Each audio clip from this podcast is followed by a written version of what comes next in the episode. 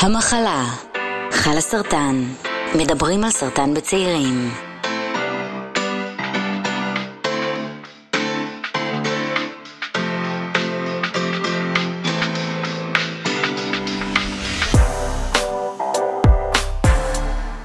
אז שלום לכולם ולכולם, ברוכים הבאים והבאות לפודקאסט המחלה שלך לסרטן. אני ענת שפירא, אני בת 39 ואני מחלימה מסרטן שד, והיום אני מארחת באולפן את שמרית מנור, שהיא גם חברה בקהילת חלה סרטן. היי שמרית. אהלן, מה נשמע?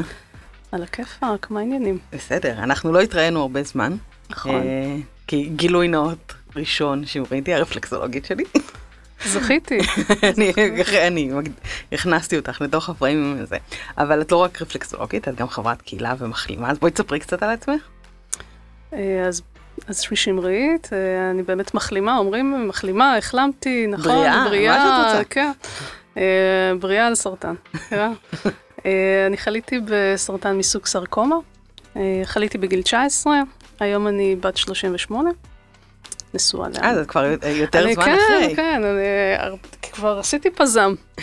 אה, אני נשואה לאמירם, אה, וכמו שאמרת, אני רפלקסולוגית אה, במערך האונקולוגי באיכילוב, שם נפגשנו. נכון. אז היה גילוי נאות ראשון לזה שאני ושמרית מכירות מעבר לאולפן הזה, אלא על אה, מיטת הטיפולים מה שנקרא. אה, אבל שמרית היא לא הרפלקס, היא לא האדם הראשון שנתקלתי בו במערך הזה. אה, אני הגעתי, אני חייבת להודות, אני, גילוי נאות שני, אני לא מאוד מאוד חזקה בעולמות אה, הרפואה המשלימה, וכמה שהרפואה המשלימה רואה את עצמה יותר אלטרנטיבית ויותר מתנגדת לטיפול קונבנציונלי, ככה אני יותר מתנגדת לה. אז אני חייבת להגיד את הדבר הזה, אבל אני חושבת שזה נושא שמעסיק המון המון מטופלי, חולי, מחלימי סרטן. אה, אני חושבת שגם ההצעה שאמרו לי הכי הרבה זה שברגע שסיפרתי שיש לי סרטן זה, יש לי מדקר נפלא בשביל... אה, זה הדבר הראשון, אבל, ו, אבל כשאמרתי שאני אה, בזמן הטיפולים, בזמן הכימותרפיה, אמרתי לעצמי, טוב, אני חייבת עוד איזשהו משהו נוסף, אני צריכה איזשהו טיפול שיעזור לי או יתמוך בי, איזשהו טיפול במגע מסוים. ופניתי למרכז לרפואה, אה, מה השם שלו בדיוק? אה, זה מרכז סגול, אה, יחידה לרפואה משלימה, אינטגרטיבית. אה, שנמצאת בתוך המערך האונקולוגי נכון, בעצם. נכון. גם, אני יודעת שגם באיכילוב יש את אה, היא מרכז... יחידה שקיימת. כבר אה, 12 שנה. זאת אומרת, באיכילוב זה לא... כבר יש ותק. ומה זה בעצם, אני יודעת שיש גם בתל השומר מרכז כזה, יש את, מר- נכון. יש את מרכז אה, דוידוף בבלינסון, יש נכון. עוד, יש כמה בתי חולים. יש ברמב"ם, יש בשערי צדק, יש אה, רחב היום, זה...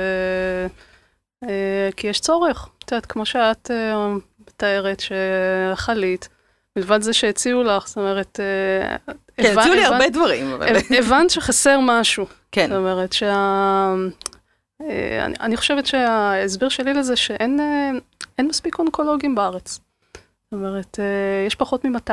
נכון, ויש עליהם עומס מאוד מאוד גבוה. מאוד גדול. יש אה, אלפי מטפלים ברפואה משלימה. זה לא, זה לא אומר שכולם בעלי התמחות וכולם יודעים איך לטפל ובמה, אבל יש אלפי מטפלים. זאת אומרת, ויש דרישה להשלים את הטיפול.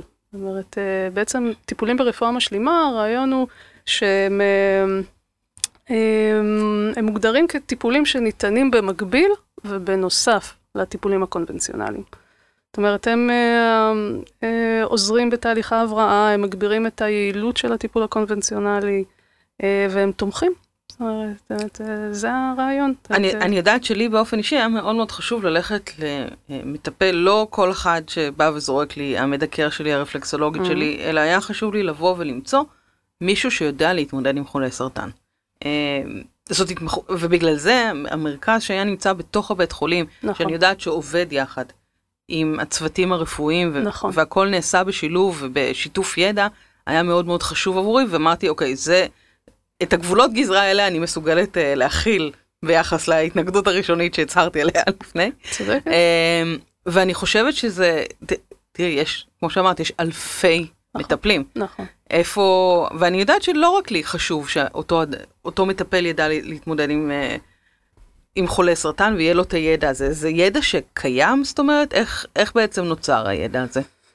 כי זה לא כמו רופא שהולך להתמחות נכון. באונקולוגיה. את צודקת. אה, אני חושבת שזה התחיל קודם כל בארצות הברית, כמו כל הדברים הטובים שאנחנו מעתיקים מהאמריקאים.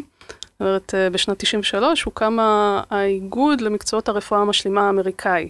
זאת אומרת, זה נקרא national center of complementary and alternative medicine. אוקיי. הוא הוקם ב-93, ובעצם הם אה, הקימו גוף שקידם גם מחקר ברפואה משלימה, גם הכשרה לצוותים רפואיים, הם התחילו לבנות אה, נהלים, זאת אומרת, אוקיי. ולראות איך עושים את זה. עכשיו, מה שקרה זה שבארץ זה התחיל, זאת אומרת, זה כמו, כמו כל הדברים, כמו מקדונלדס וכל הדברים שאנחנו מקבלים מהאמריקאים, אה, גם זה הגיע. זאת אומרת, זה כבר הגיע גם בשנות ה-90. אוקיי. זאת אומרת, אה, אה, חליתי בסרטן, וחליתי בסרטן בשנת אה, 2001, אה, היה פרויקט ניסיוני בתוך תל השומר, אני הייתי בתל השומר במחלקת ילדים, פרויקט ניסיוני ברפואה משלימה שהגיעו מתנדבים בעצם, ואז היה אה, פרטיזני. אוקיי. זה כן, רק- כן. כן. וניסו, זאת אומרת, ואז אני שם בעצם קיבלתי טיפולים ברפלקסולוגיה, טיפולים ברייקי, זאת אומרת, כי הבינו את הצורך, הבינו שיש משהו, זאת אומרת, ולאט לאט, זאת אומרת, זה כבר נהיה יותר ממוסד. זאת אומרת, במה, בעשור הראשון של שנות האלפיים התחילו להקים יחידות כאלה. אז הקימו בבלינסון את היחידה הראשונה, ושנה אחרי זה הקימו באיכילוב, והיום בתל השומר יש את כן. מרכז טל, ו, ועוד ועוד. זאת אומרת, אה, וזה גם, וגם היד עוד נטויה. זאת אומרת, אה, הסרטן אה, לצערנו ימשיך, לא ייגמר, הנה, ודיברנו על זה שברמב"ם כבר פותחים יחידות יותר אולי מיועדות גם לצעירים. זאת אומרת, שכבר נכון. מבינים את הצורך שגם מחלימים צעירים או גם מטופלים צעירים, יש להם את הצרכים שלהם. זה לא דומה לילדים, זה לא דומה למבוגרים, זה משהו אחר. אז מה, אז איזה הכשרה בעצם מטפל עובר בשביל לדעת? זאת אומרת, אה, לטפל ב- ברפואה במטופ- משלימה? כן. אה, תראי, ברפלקסולוגיה למשל, אני למדתי אה, שנתיים, ואחר כך עשיתי עוד שנה בהתמחות נפרדת באונקולוגיה. זאת אוקיי. אומרת, באיך מטפ- איך מטפלים, איך ניגשים לנושא הזה. אה, לי יש יתרון, זאת אה, לא היה לי יתרון טבעי, אבל, אה, אה, אבל אני תמיד אומרת, זה לא, גם אם חלילה בחורה שנאנסה, היא לא חייבת להיות זאת שתדע גם איך לטפל בבחורות שנאנסו. זאת אומרת, זה שהיה לי סרטן לא הופך אותי ל... לא, זה ליד- לא אוטומט. ליודעת עול, כן. כן. אמ, אבל זה נותן עוד איזה אימפקט וערך מוסף, אני חושבת, למטופלים, כן אני יודעת אולי איך להעביר אותם דרך. כי סרטן זה לא, זה לא חודש. נכון, זה אה, תהליך. זה תהליך. זה תהליך תוך כדי הטיפול, זאת אומרת, תוך כדי אה, טיפול כימותרפי או ניתוחים או הקרנות, וגם תהליך החלמה. מאוד מאוד משמעותי. הוא גם לא ביום אחד. נכון. אני, זאת אומרת, אני עוד, אה, אני קוראת לעצמי ג'וניורית בתהליך של ההחלמה, אני סיימתי טיפולים בדצמבר, אה, ולצערי גם עם הקורונה מה שקרה זה שהמרכז נסגר לעת נכון, עתה. נכון. אה, ואני מקווה שכן, אה, זה, זאת אומרת, המ- המרכז הוא מאוד מבוקש, כאילו, אני, אה, לקח לי כמה חודשים עד שהצלחתי לקבוע תור במרכז הזה, ואז אה, הגעתי ועשו לי מעין אנמנזה כזאת בשביל להבין מה הצרכים שלי, אה, נכון. ואת מי להפנות אותי אליו. נכון. הפנו אותי לבן אדם שלא התאים לי. הפנו אותי למטפל או מטפלת, אני לא, אני לא רוצה לתת פה שום mm-hmm. דבר כזה, והחוויה הייתה מאוד מאוד אה, קשה מבחינתי. מהמם. כי ישבתי שם והגעתי אה, בשביל טיפול מסוג מסוים, אבל אותו מטפל או מטפלת מטפלים גם בדיקור, ואני נגיד שונא דיקור. אני לא אוהבת שדוקרים אותי.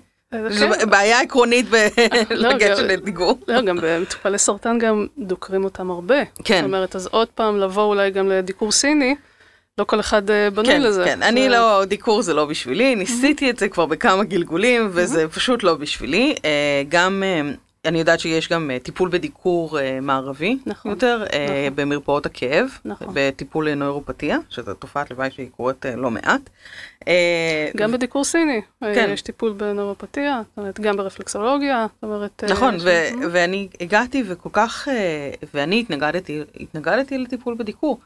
וזה יצר אצל המטפל שנתקלתי בו בהתנגדות מאוד מאוד חזקה, ונאמרו לי משפטים שלא צריכים להיאמר. אני סיימתי את, ה- את הטיפול ו- בדמעות. עכשיו, אני מתייחס לעצמי כאדם די חזק, אבל הרגישות הזאת והיכולת לבוא ולהתאים את הטיפול ואת המטפל, נכון. זאת אומרת, אני ממש, המזכירה המקסימה במכון ממש שכנעה אותי, אמרה לי, בואי תנסי עוד בן אדם אחד, ואז נכנסתי אלייך לחדר, וזה שינה לי את כל הפרספקטיבה, אבל זה באמת, היה היא אמרה לי, "אה, רגע, ואת לא רוצה לעשות אה, כרגע שינוי תזונתי? אז אין לי במה לטפל בך. Mm. זה היה נורא נורא אגרסיבי, ונורא בעיניי לא תואם את המקום של מישהי שעוברת כרגע כימותרפיה, Mhm. ומגיעה גם עם אה, חסמים מסוימים לתוך הסיטואציה הזאת, עדיין אחד היתרונות שבאמת כל צוותים רפואיים במחלקה אונקולוגית זה את הרגישות הזאת לבוא ולטפל.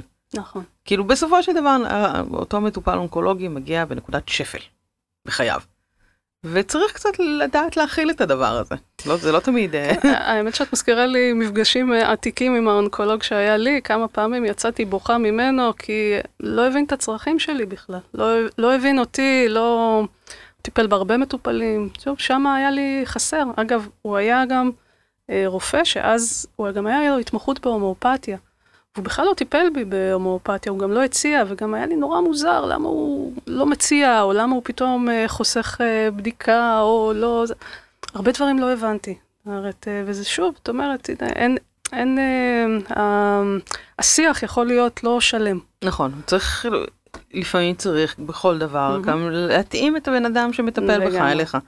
אמ, ואני שמחה שכן נתתי לזה עוד אה, צ'אנס. אה, ממש השתוללתי שם על המזכירה, שזה... הוצאתי עליה את האגרסיות במקום על המטפל, עליה. אמ, לא, יש לפעמים גם משהו בטיפול שהוא טיפול מגע. זאת אומרת, אה, טיפול מגע הוא מאוד מאוד חשוב. זאת אומרת, אם אנחנו מדברים, הנה, עכשיו תקופה של קורונה, כן. והשירות באיכילוב כרגע נפסק, זאת אומרת, אנחנו ממרץ בעצם כבר עדיין לא חזרנו לעבודה, למרות שבמרכזים אחרים כן חזרו לעבודה, וגם בקופות חולים, ואנחנו גם בקליניקות הפרטיות שלנו עובדים. אבל איכילוב עדיין... אה, זהיר לוק- בעניין. כן, זהירים, לוקחים את הזמן, אין לנו בעיה, אנחנו באמת מחכים שזה... מחכים לחזור. אבל אה, אנחנו, אני מוצאת שבעצם היום, גם בזמן הקורונה, הרפואה נהפכת להיות רפואה קצת מרחוק. כן. זאת אומרת, רפואה בטלפון, רפואה בשיחות וידאו עם הרופא, אולי באינטרנט, כאילו, יש, כאילו... כן, אלמנט של טלרפואה אה, ב- נכנס מאוד מאוד חזק. בדיוק, ודווקא אני חושבת שהחשיבות בתקופה הזאת של רפואה משלימה עולה. זאת אומרת, כי זה בעצם רפואה מקרוב, זה רפואה שנוגעת, שהיא רואה את כל המכלול של המטופל. אה, גם מבחינת האונקולוג, שאני מניחה שאת אה, גם מכירה את זה, זאת אומרת, סיימת טיפול. כן, למרות שאני אני ספציפית כן, אה, אני עוד מאוד טריה לא, נכון, בסיום טיפול, אז אני עוד אה, מגיעה. מצוין, אבל גם כשסיימת טיפול, מבחינת האונקולוג, לרוב, את בריאה. כן. זאת אומרת, ובזה זה מסתיים, אין case manager. זאת אומרת, אה, הרבה, וכאן הרבה מטופלים נופלים בין הכיסאות. זאת אומרת, ובמיוחד בגילים, בגילאים צעירים. זאת אומרת, כי אין, אין מי שבעצם ינהל את, ה, את התהליך של ההחלמה, שהוא תהליך מאוד חשוב, הוא כמו תהליך טיפולי. כן. זאת אומרת, שם האונקולוג הרבה פעמים לוקח uh, צעד אחורה, כי זה כבר, הוא בזה לא מתעסק, הוא מתעסק בטיפול. זאת אומרת, בטיפול, בניתוחים, בכימותרפיה, בטיפול ביולוגי, הורמונלי, במה שזה לא יהיה. אבל uh, הרפואה המשלימה פה יכולה דווקא כן למלא תפקיד שהאונקולוג הרבה פעמים חסר בו, כי אין לו זמן. אה, מאיזה בחינה הרפואה המשלימה יכולה למלא תפקיד? בעיקר בתהליך של ההחלמה. זאת אומרת, חוץ מזה שהרפואה המשלימה יכולה ללוות אותך בתהליך של הטיפול עצמו. זאת אומרת, גם לפני ואחרי ניתוח. לא, אני חושבת, בזמן- ב- בליווי של הטיפול אני מבינה מה את מתכוונת, בעניין ה case manager והבן אדם? שמוביל, אני, אני חושבת שדמות עם הכשרה רפואית מלאה עדיין צריכה להיות נוכחת שם. אה, זה לא פוסל את זה. כן. זה פשוט משלים, כמו שאמרנו, זה, זה עוד מישהו שיכול בעצם לתת לך עוד, לסלול לך את הדרך. זאת אומרת, לראות אולי עכשיו את אני הצרכים אני שלך. חושבת שהתמיכה לא נגמרת ברגע ש... אה, יסתיים ב- הטיפול. ברגע שאין נכון. סרטן יותר. נכון? אני חושבת שזה, אני חושבת שגם הרבה פעמים, אה, כמו בטיפול פסיכולוגי, נגיד, שבזמן הטיפולים עצמם יש יותר התערבות במשבר, מהמם. ואחרי שמסתיים אה, התהליך הסרטני, אני אקרא לזה, מהמם. אה, יש התפנות בעצם להתמודדות רחבה יותר. ככה גם בטיפול גוף וטיפולים אחרים, זאת אומרת, זה שאין מחלה אקטיבית כרגע ואת- והמטופל או המטופלת נמצאים ברמיסיה, מהמם. לא אומר שהסיפור הזה נגמר. אני חושבת אבל נכון, שמחלימים גם מרגישים את זה. זאת אומרת, זה לא נגמר תוך יום אחד. צודקת. זה, זה אמנם תלוי בחוויית חולי, כאילו יכול להיות ש... בסרטנים מסוימים, בפרוטוקולים מסוימים, זה קצת יותר קצר, אבל זה תלוי גם כל אחד, מה שהוא סוחב מה, מהטיפול עצמו, תופעות לוואי של אחרי. אה, בכלל משהו באישיות של הבן אדם, בתהליך החלמה שלו. אני חושבת שדווקא על זה בני יוכל אה, אה, אז יאללה, בואי-. בואי נעלה אותו על הקו. היי בני, בוקר טוב. בוקר טוב. אז רגע, בני, בוא אה, תציג את עצמך, אתה מטפל גם כן אה, בצוות באיכילוב, נכון? נכון, אני עובד אה, בצוות באיכילוב אה, מאז שהקימו אותו, לפני אה, 12 שנה. אה, באיכילוב אני עובד, אה, עבדתי גם לפני זה בדנה, בבית חולים של הילדים. אה, וכן, אה. ובמה אתה מטפל? אתה מטפל בדמיון מודרך, נכון? אני מטפל בדמיון מודרך, נכון. מה זה אומר דמיון מודרך למחלימי סרטן? או מטופ- חולי סרטן? בעצם מה, מה קורה בתהליך הזה? אה, בצורה הכי פשוטה, אז באמת כשמדברים על דמיון מודרך, אנשים אה, מסתכלים על המקום של אה, להירגע, אה, לדמיין איזשהו מקום פסטורלי כזה או אחר שמרגיע אותם. אז זה באמת רק קצה הקרחון של העולם המדהים הזה שנקרא דמיון מודרך, שעוזר לנו בכל התהליכים של הריפוי. הריפוי העצמי שלנו, ובכלל הריפוי אה, שאנחנו נעזרים בו, אם זה תרופות, אם זה ניתוחים, וכל הפרוצדורות הרפואיות שמסביב. אה, וזה בעצם המטרה, לתמוך אה, את המטופלים, כל אחד בשלב שהוא נמצא בו.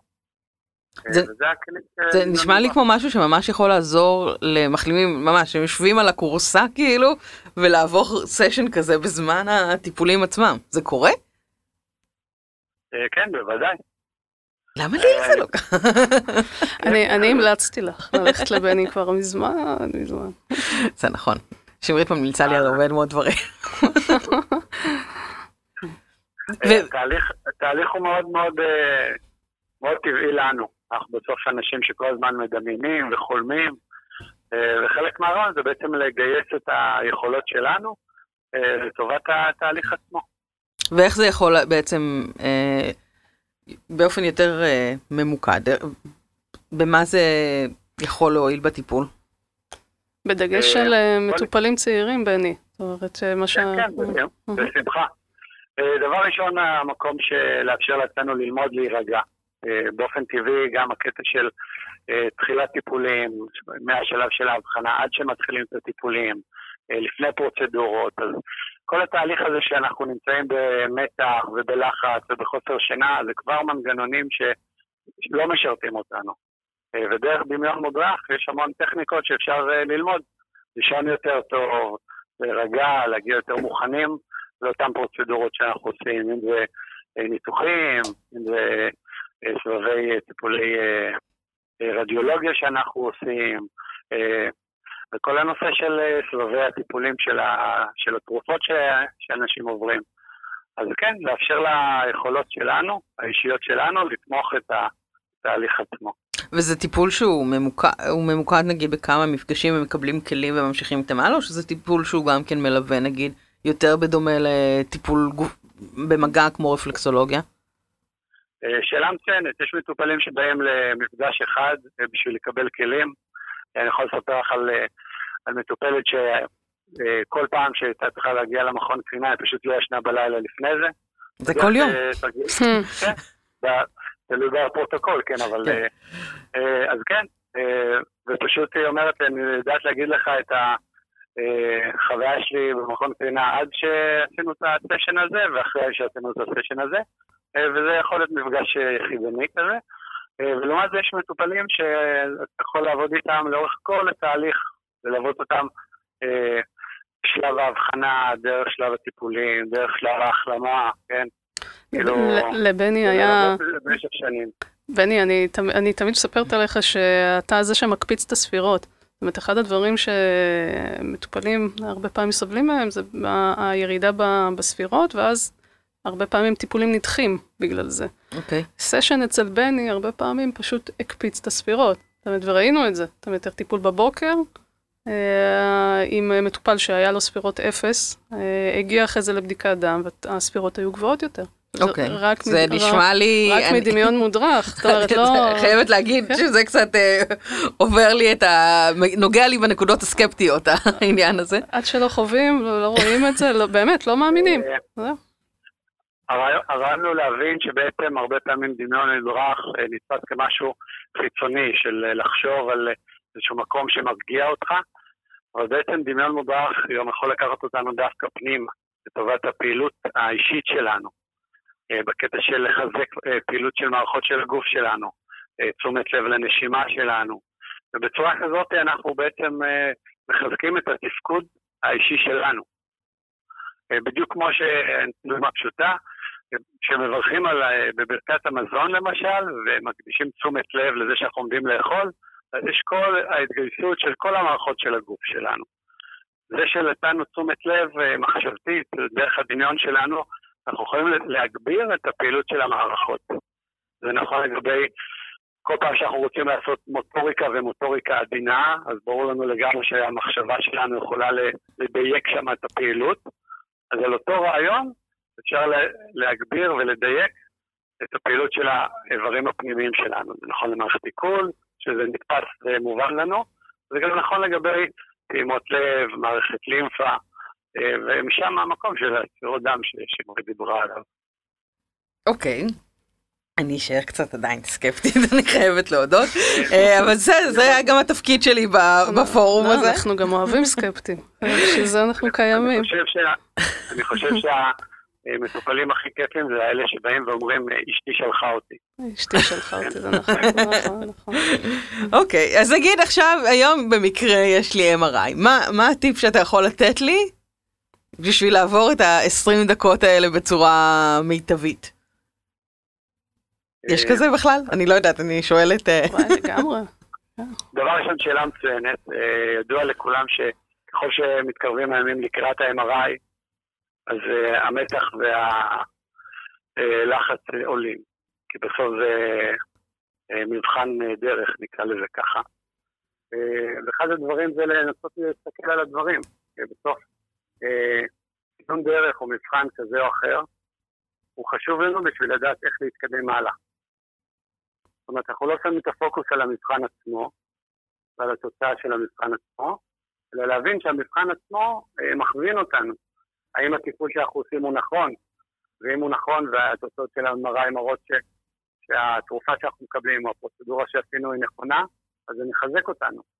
זאת אומרת, כאילו לנסות לקחת את הדיאלוג מהמקום של אה, פוקוס על המבחן, כמו שאנחנו רגילים בעולם המערבי, ולהבין שבעצם זה כלי מדידה שמאפשר לנו לעשות את, את התיקונים שנדרש להמשך הדרך.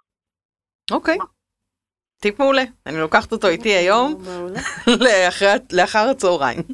הנה, אני זוכרת שבני נתן לי פעם טיפ, אני לא קיבלתי ויזה לארצות הברית אה, פעמיים, סורפתי פעמיים, פעם שלישית גלידה אומרים, הגעתי, אבל אמרתי לבני, מה, מה אני עושה? אני, אני בלחץ, הם יקלטו שאני לחוצה, שאני כבר מגיעה פעם שלישית לאותו מעמד ואני לא מקבלת ויזה, מה אני... עושה? הוא אמר לי, תדמייני עץ, שאת יושבת עם בכיסא עם שורשים, והם תקועים באדמה, ואיך את פורחת, ואת עולה, ואת עולה מעצמך בעצם. יש משהו חזק מאוד בלדמיין, ברגע הכי... אה, שאת לא שם בעצם. את לא מסוגלת אפילו להניח את הדעת על משהו, אבל הנה, דמיינתי עץ, אני קיבלתי ויזה בסוף. אולי, אני, האמת ש-MRI ספציפית זה חוויה כזאת טרנסית. אה, של הרבה עצים. מסיבת טבע שלמה בתוך... אה, בתוך אה, מכונת מדידה, אבל לא, ראיתי על זה איזשהו פוסט גם, שאמרתי, או, זה נכון, בדיוק ככה, עם כל הטיפופים.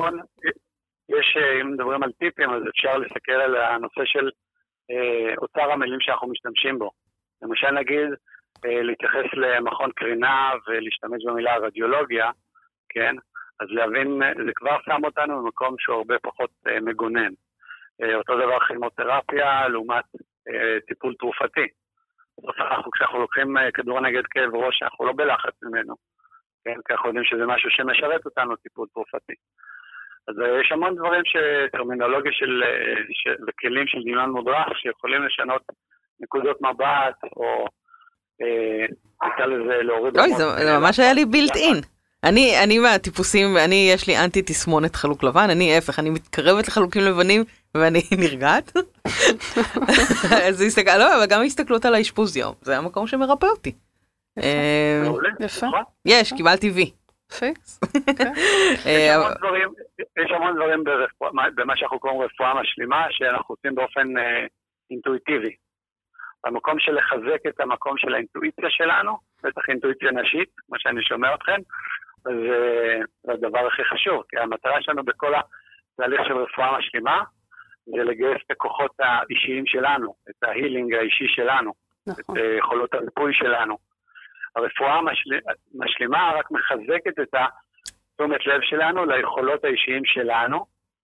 הרפואה הרגילה בדרך כלל באה ואומרת, זוז הצידה, אתה לא, עבד, לא עשית טוב, משהו התקלקל, אני אתקן במקומך. כן? רפואה משלימה באה ואומרת, אני רוצה לעבוד עם היכולות שלך. מאוד דומה לאימונותרפיה שיש היום, אה, שיש היום. אימונותרפיה באה ואומרת, אני נעזרת ביכולות של הגוף בשביל אה, לפתור את הסיטואציה. כן, לא ומאמן את הגוף אה, בשביל להתמודד. כן, כן, להשתמש במערכת החיסון. נכון. נכון. בדיוק, אני לא בא ואומרת, אתה לא הצלחת, אני אעשה במקומך. להפך, בסוף יש פה יכולות נפלאות לכולנו, שאנחנו משתמשים בהם על בסיס יומיומי, ופשוט למנף אותם. אוקיי. טוב, בני, המון המון תודה שהצטרפת אלינו. תודה, בני. נתראה באיכילוב, בימינו במהרה. אז רגע, שימית, יש לי עוד שאלה אחת, שהיא אולי, אה, אני קצת עוד פעם, באדבוקציה שלי פה. כן. איך נזהרים משרלטנים? אה, בקלות. איך? אה, תתני טיפים. כן, כן, אני חושבת, יש כזה באמת אדם שכרגע אובחן, מקבל כזה... כזאת הצפה, כי אני חושבת שזה הדבר הראשון שקל לאנשים מבחוץ לבוא ולהגיד, mm, יש לי איך לעזור לאותו בן אדם. אני אתן לו אה, מטפל, מדקר, אה, ושלה, ש... רח... מנעד מאוד מאוד רחב נכון. של uh, טיפולים, אבל נכון. בסופו של דבר לא הכל. אז קודם כל דרך המרכזים הרפואיים, כמו שאת אומרת, uh, במערכים האונקולוגיים, אם זה בבתי חולים, אז באמת יש, את, את מגיעה לרופא ממיין, אגב זה גם קיים בקופת חולים. והוא בעצם מציע לך אה, איזה טיפול מתאים לך, הרבה פעמים גם איזה מטפל מתאים לך, כי הם יודעים למי יש את ההתמחות, מי יכול לעזור לך, לסייע לך, זאת אומרת, באיזה שלבים את נמצאת של הטיפול או, של, או אחרי הטיפול. אה, היום יש הרבה מידע, הרבה מידע באינטרנט, אה, הרבה המלצות, הרבה קבוצות. אז לחפש הכשרות מסוימות של אותו מטפל? אה, לשאול אותו גם, זאת אומרת, לא להתבייש. מטפל, רגע, יש לך ניסיון, אין לך ניסיון, איפה טיפלת, מה עשית? כן, יש לך הכשרה אה, לטפל באונקולוגיה? כן, למה לא? אוקיי. זה, זה לגיטימי, אה, לא לפחד לשאול. הטיפולים יכולים לפגוע לפעמים? אנחנו לא מסתכלים על זה בצורה כזאת, זאת אומרת, כל, כל טיפול, אם הוא לא נעשה בצורה נכונה ולא מותאמת, כמו שאת הרגשת עם המדקרת שלא התאימה לך, את יצאת מזה פגועה, גם אם הטיפול פגע או לא פגע, את לא יצאת כן. שלמה מהטיפול, משהו שם לא עבד. זאת אומרת, זה יכול לקרות בכל טיפול.